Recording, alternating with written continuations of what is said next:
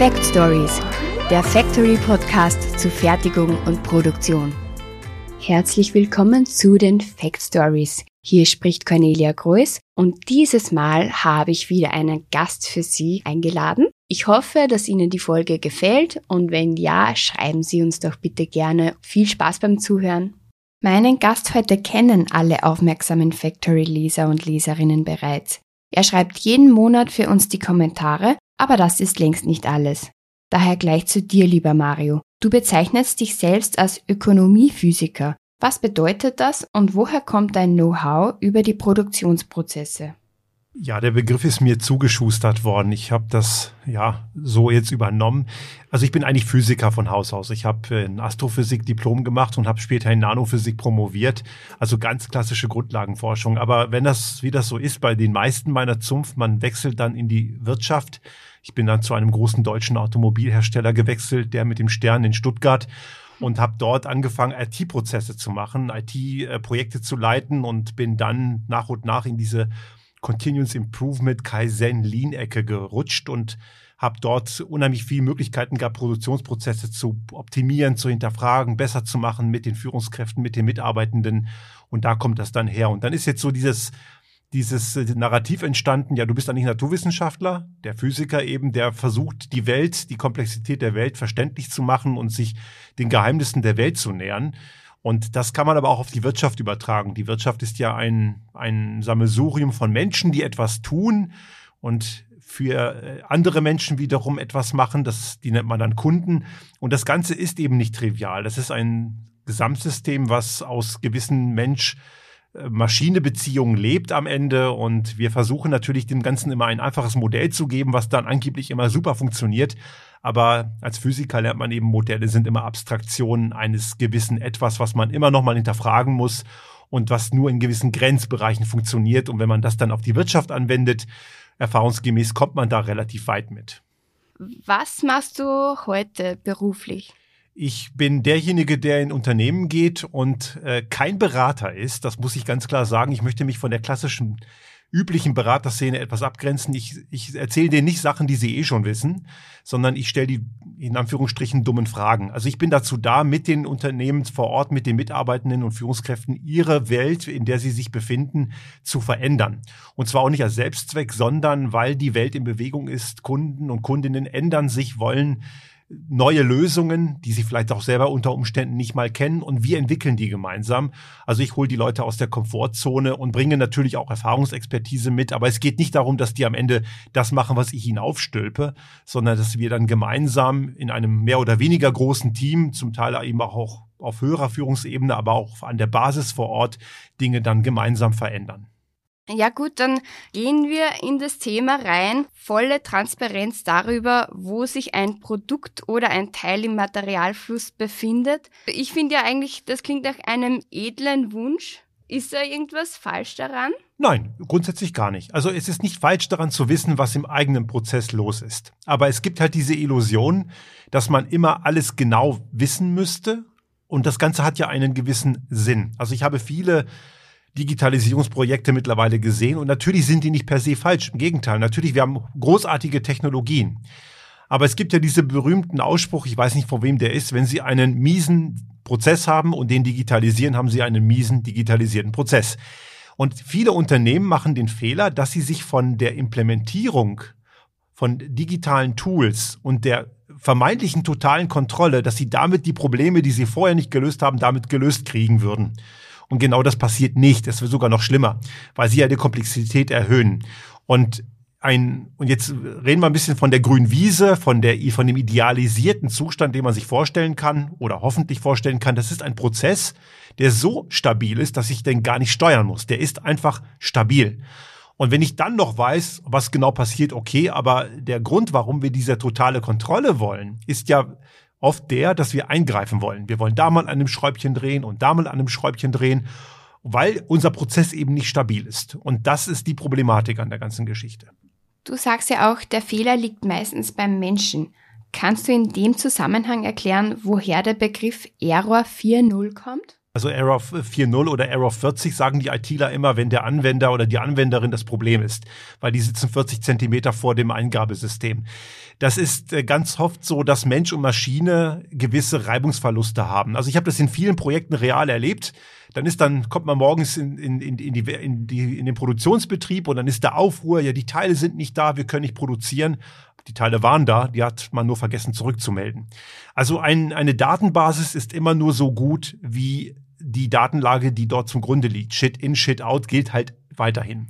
Jetzt werden einige sicher sagen, ich habe das in dem Artikel auch versucht zu erklären, wir haben heute modernere Eingabesysteme. Klar, wir müssen heute nicht mehr einen Scanner in die Hand nehmen und irgendwie abscannen. Es gibt heute RFID oder dieses Low-Energy Bluetooth-Systeme. Es gibt ja mittlerweile andere Möglichkeiten. Aber Trotzdem gibt es immer noch Verluste im Bereich Mensch-Maschine. Und auch die Maschine ist nicht perfekt. Sie wird ja immer noch von Menschen entwickelt. Algorithmen werden von Menschen entwickelt.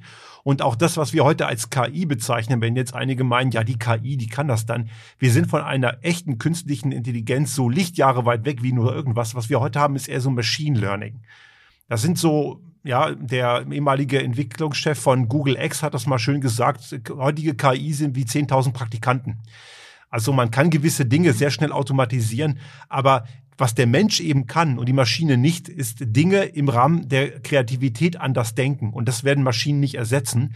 Und da äh, kommen wir immer wieder auf Reibungsverluste zwischen Mensch und Maschine. Und wenn der Mensch oder auch die Maschine fehlerhaft ist, dann kommt es am Ende auch zu Störungen. Wer ist dann häufiger fehlerhaft, der Mensch oder die Maschine? Das hängt davon ab, wie man äh, die Maschine, wo man mit Maschine beginnt oder beziehungsweise wo der Mensch endet. Ähm, tendenziell ist der Mensch meistens der größere Problemfaktor. Das kennen wir auch von irgendwelchen Havarien, das kennen wir von wirklich größeren Problemen. Das, ähm, wir, wir wissen das zum Beispiel auch aus der die, die, so eine Katastrophe wie Tschernobyl war menschliches Versagen, nicht technisches. Der Mensch ist meistens das größere Problem. Aber das Thema ist, wir äh, Wirtschaft ist ja für den Menschen da. Menschen müssen immer irgendwo interagieren. Wir können natürlich dieser große Traum von der Dark Factory, den ja einige haben, ne? also eine dunkle Fabrikhalle und da fuscht keiner mehr rein, ist natürlich ein idealtypisches Bild aus dem Sicht gewisser äh, Leute, aber ein solches System wird sich nie weiterentwickeln. Und ein Unternehmen muss sich weiterentwickeln. Und äh, Algorithmen können nur entwickeln, was sie an Modellen reinbekommen haben und die resultieren aus der Vergangenheit. Also der, ohne Mensch wird es nicht gehen. Und gerade wenn wir in heutigen Zeiten von agilen Systemen reden, lernende Organisationen, ein Unternehmen, das sich schnell entwickelt, kann sich nicht ohne den Menschen schnell entwickeln. Und da kommen wir eben in den Bereich, wo wir diese Interaktion immer haben. Zu der Frage nochmal, was ist äh, fehleranfälliger? Ja, tendenziell der Mensch, aber die Maschine auch, weil die ist ja von Menschen entwickelt worden und damit auch fehlerhaft auf jeden Fall nachvollziehbar. Ist jetzt die totale Kontrolle weiterhin eine Illusion oder kann das auch irgendwann mal Realität werden? Ich halte es für eine Illusion und ich würde es auch begrüßen, es bliebe eine Illusion, weil die totale Kontrolle ist ein würde ein Effekt sein, dass sich eine Führungskraft nicht mehr im Prozess blicken lassen muss. Das heißt, ganz weit weg von der realen Welt. Es gibt, ich habe viel in Japan lernen dürfen, von den Unternehmen, die damals Kaizen groß gemacht haben, die, also Toyota ist das bekannteste, aber es gibt auch einige andere. Da gibt es den Ausspruch Genshi Genbutsu. Das ist ja, gehe an den Ort der Wertschöpfung. Das richtet sich an die Führungskräfte. Und ich habe gerade schon mal so angedeutet, Unternehmen, die sich schnell und strukturiert verändern wollen, und wenn sie das nicht tun, werden sie verändert, die müssen Menschen mitnehmen, die müssen Kunden verstehen, die müssen auch dorthin gehen, wo die Wertschöpfung passiert. Going there where the magic happens. Und das ist nicht möglich, wenn ich nur in meinem Büro sitze, in meiner Leitwarte, in großen super duper Touchscreen-Systemen, wo man dann alles kontrollieren kann. Ich muss dorthin gehen, wo die Realität passiert. Weil, und das ist jetzt wieder die Sache mit der Physik und dem Modell. Ein Algorithmus, der die totale Kontrolle verspricht, funktioniert im Rahmen eines gewissen Modells. Aber die Realität ist halt viel, viel komplexer. Das heißt, ich muss als Führungskraft mich vor Ort blicken lassen und ich darf mich nicht in meiner Leitzentrale im Büro verkrümeln. Nur dann kann ich mit den Leuten vor Ort einen Prozess auch weiterentwickeln in vielen kleinen Schritten. Deswegen würde ich auch hoffen, dass diese Illusion niemals Realität wird, weil sonst verlieren wir einen großen Teil der Kreativität, die Unternehmen am Ende veränderungsfähig halten. Aber gleichzeitig ist natürlich auch nachvollziehbar, dass man diese Kontrolle haben will, weil dann auch Materialverluste zum Beispiel vermeidbar sind, weil man da auch schauen kann, okay, wo läuft was nicht so effizient, wie man es gerne haben möchte oder wie wir es jetzt natürlich auch haben mit den Lieferproblemen, dass wir rechtzeitig handeln können? Das wollen wir wissen, aber wir sollten dann auch die Ursache beheben und nicht nur am Symptom arbeiten. Und das kann ich nur, wenn ich mich mit dem Prozess Schwächen wirklich beschäftige. Und das kann mir keine totale Kontrolle über irgendein digitales System ersetzen. Was wir eben oft äh, ignorieren, und ich erlebe das in vielen Projekten, dass wir glauben, dass ein suboptimaler Zustand, den ich kontrollieren kann, wo mir eine Signallampe angeht und mir irgendwelche Push-Instant-Messaging-Systeme anspringen und sagen, da ist was nicht in Ordnung, dann ist das super, ja, ist auch gut. Aber da muss ich meinen Prozess auch begreifen und diese Ursache abstellen. Der beste Prozess ist der, wo ich überhaupt gar nicht steuern muss. Ein Prozess, wo ich steuern muss.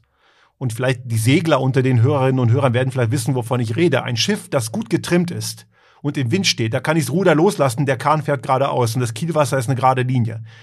Und wenn ein Schiff nicht getimmt ist, muss ich ständig anfangen nachzujustieren, ständig im Ruder rumrühren. Und das möchte ich eben gerade nicht. Und die Analogie passt auch. Ein guter Prozess ist der, wo ich nicht eingreifen mhm. muss. Also wenn ich nochmal zusammenfassen darf, ja, Maschinen können uns auch das Leben leichter machen, aber nur wenn die Menschen dahinter auch wissen, was sie tun. Genau. Also digitale Technologien zielgerichtet einsetzen, kollaborativ mit den Menschen. Da gibt es eine Menge tolle Ideen und es wäre absolut naiv, die Augen vor diesen Innovationen zu verschließen. Aber wir dürfen nicht glauben, dass diese Technologie uns die Prozessschwächen, die wir vorher schon drin haben, irgendwie lösen würde. Zur letzten und allerwichtigsten Frage. Was macht eigentlich ein Mensch wie du, der in Göttingen studiert hat, was macht er in einem zweieinhalbtausend Einwohnerdorf in Tirol? Äh, wohnen. Äh, ist einfach nur schön. Nein, ich bin ja so ein richtiges europäisches Konstrukt. Ich bin ja eigentlich aus Kroatien, also meine Eltern ich bin in Deutschland eben aufgewachsen. Meine Frau ist aus der Steiermark und wir wohnen halt in Tirol. Na, ist es schön da, ne? Mehr nicht. Und es liegt auch zentral. Also wir arbeiten ja sehr viel in Mitteleuropa, Schweiz, Österreich, Deutschland, zum Teil auch Italien, Frankreich. Und man, äh, ist es nicht nur schön dort, man kommt von dort auch relativ leicht dorthin, wo man hin möchte. Alles mit der Bahn, nachhaltig. Der Mario ist nämlich auch nach Wien hier mit dem Zug hergekommen. Selbstverständlich. Muss man, muss man anmerken. Danke vielmals, dass du hier mein Gast warst und den Zuhörern und Zuhörerinnen noch einen schönen Tag. Tschüss. Ich hoffe, es hat Ihnen auch diesmal wieder gefallen. Und wenn ja, dann geben Sie uns doch eine 5-Sterne-Bewertung. Oder schauen Sie auch vorbei auf factorynet.at oder schreiben uns eine E-Mail an cornelia.groß at factorynet.at. Und das Wichtigste, bleibt interessiert.